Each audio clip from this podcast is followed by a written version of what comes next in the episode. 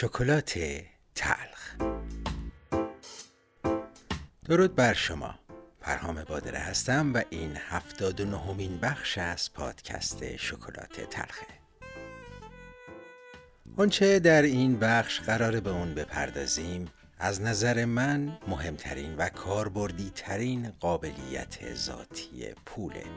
و همونطور که در بخش گذشته هم اشاره کردم در دل واژه شم اقتصادی نهفته است. پس اجازه بدین در ابتدای صحبت نیم نگاهی داشته باشیم به این واژه. مثل همیشه از اینکه من رو تا پایان این بخش همراهی می کنید بسیار سپاس گذارم.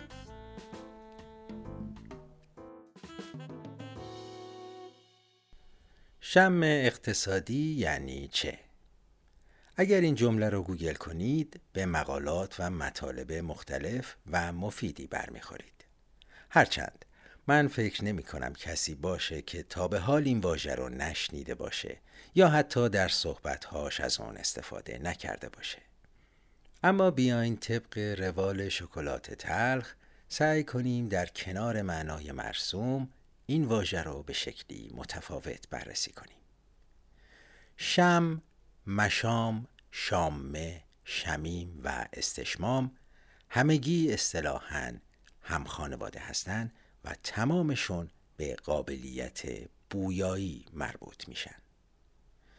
و اجازه بدین برای راحت تر رسوندن منظورم اقتصاد رو در کنار شاخه های مختلف معانی علمی و فلسفی متعددی که براش عنوان شده و البته متناسب با موضوعمون صرفا پول در نظر بگیریم. احتمالا تا همینجا متوجه منظورم از قابلیت ذاتی پول شدی نه؟ بله درسته. بو. بوی پول.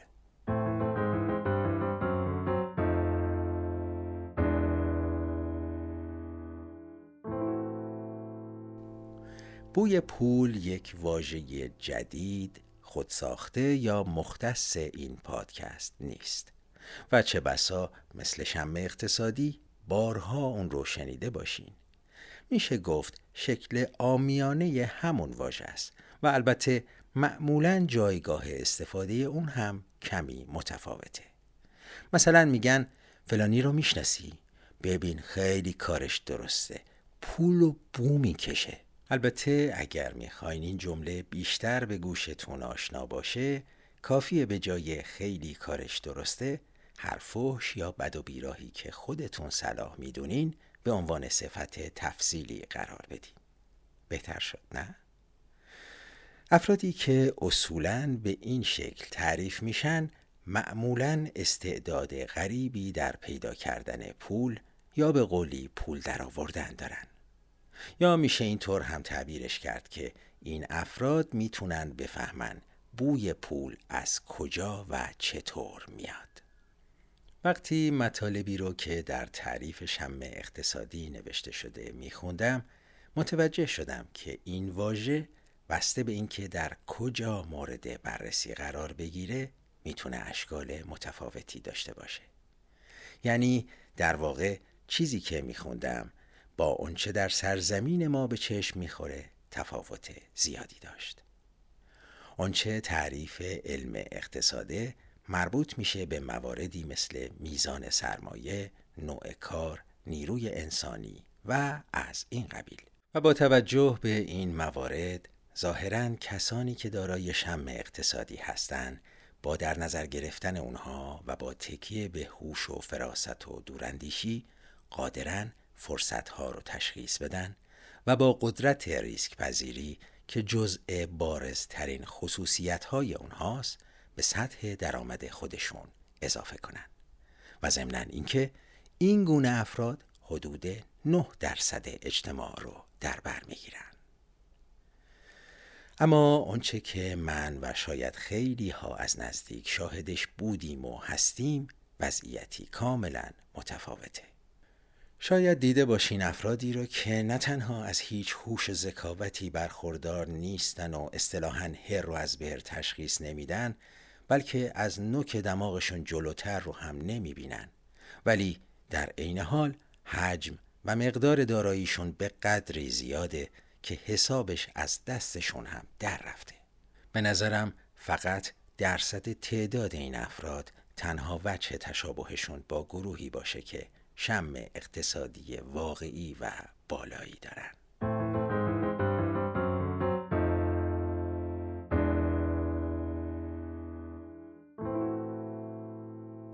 اجازه بدین منظورم رو با یک خاطره واضح تر بیان کنم. یک شب پاییزی فکر می کنم سال 90 یا 91 بود. با دوستی به یکی از رستوران های اطراف تهران رفته بودیم.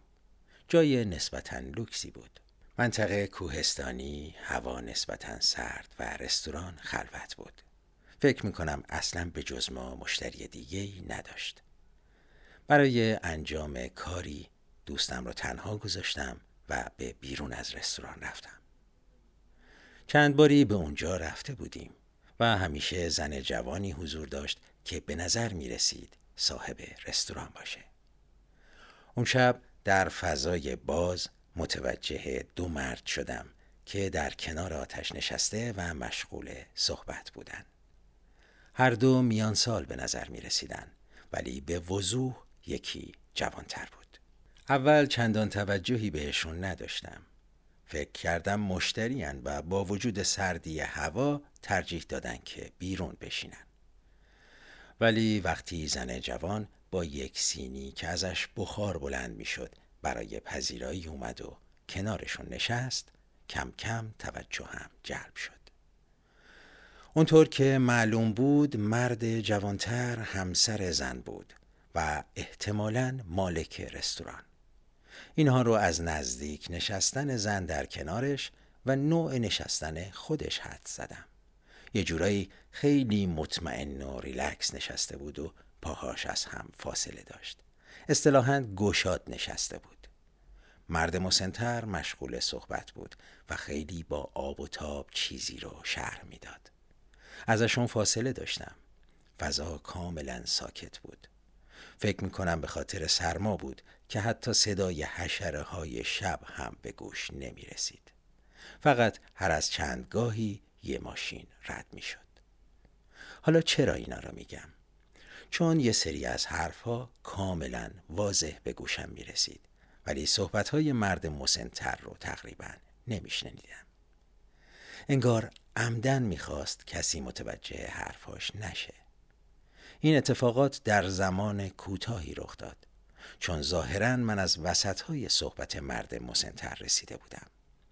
خلاصه اینکه صحبت های مرد تمام شد و جوری که انگار منتظر جواب باشه به دوستش یعنی صاحب رستوران نگاه کرد. مرد جوان لبی به چای زد و با خونسردی گفت خوبه ولی نه با تو. دوباره مرد مسنتر شروع به صحبت کرد و با آب و تاب بیشتری ظاهرا توضیحاتی به حرفهای قبلیش اضافه کرد و دوباره سکوت. مرد جوان با همون لحن قبلی گفت گفتم که خوبه ولی نه با تو. این جمله خوبه ولی نه با تو یک بار دیگه هم تکرار شد. و خب شنیدن اون در حضور همسر مرد جوان شاید توهینآمیز به نظرشون رسید. چون مرد جوان بعد از کمی مکس به دوستش گفت ببین از این که میگم نه با تو ناراحت نشو. اگر می‌بینی من با فلانی کار می‌کنم دلیلش اینه که اون دستش تو دست وزیره. به من بگه فلان چیزو بخر ریسک توش نیست. ردخور نداره. واسه اینه که میگم نبا تو. من دیگه کارم تموم شده بود و برگشتم پیش دوستم. ولی این مکالمه ذهنمو درگیر خودش کرده بود. ظاهرا مرد مسنتر با اتکا به شم اقتصادیش حرف می‌زد. ولی تعریف این واژه در ذهن مرد جوان چیز دیگه ای بود.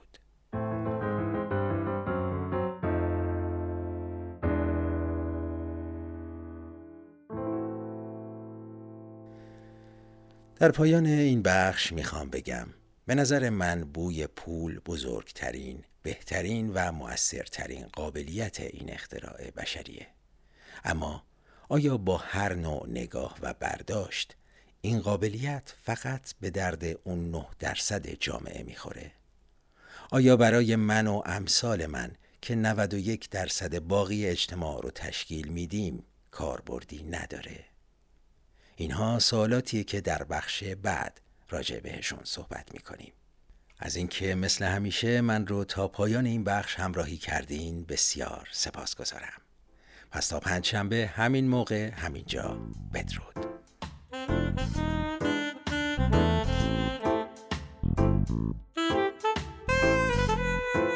Música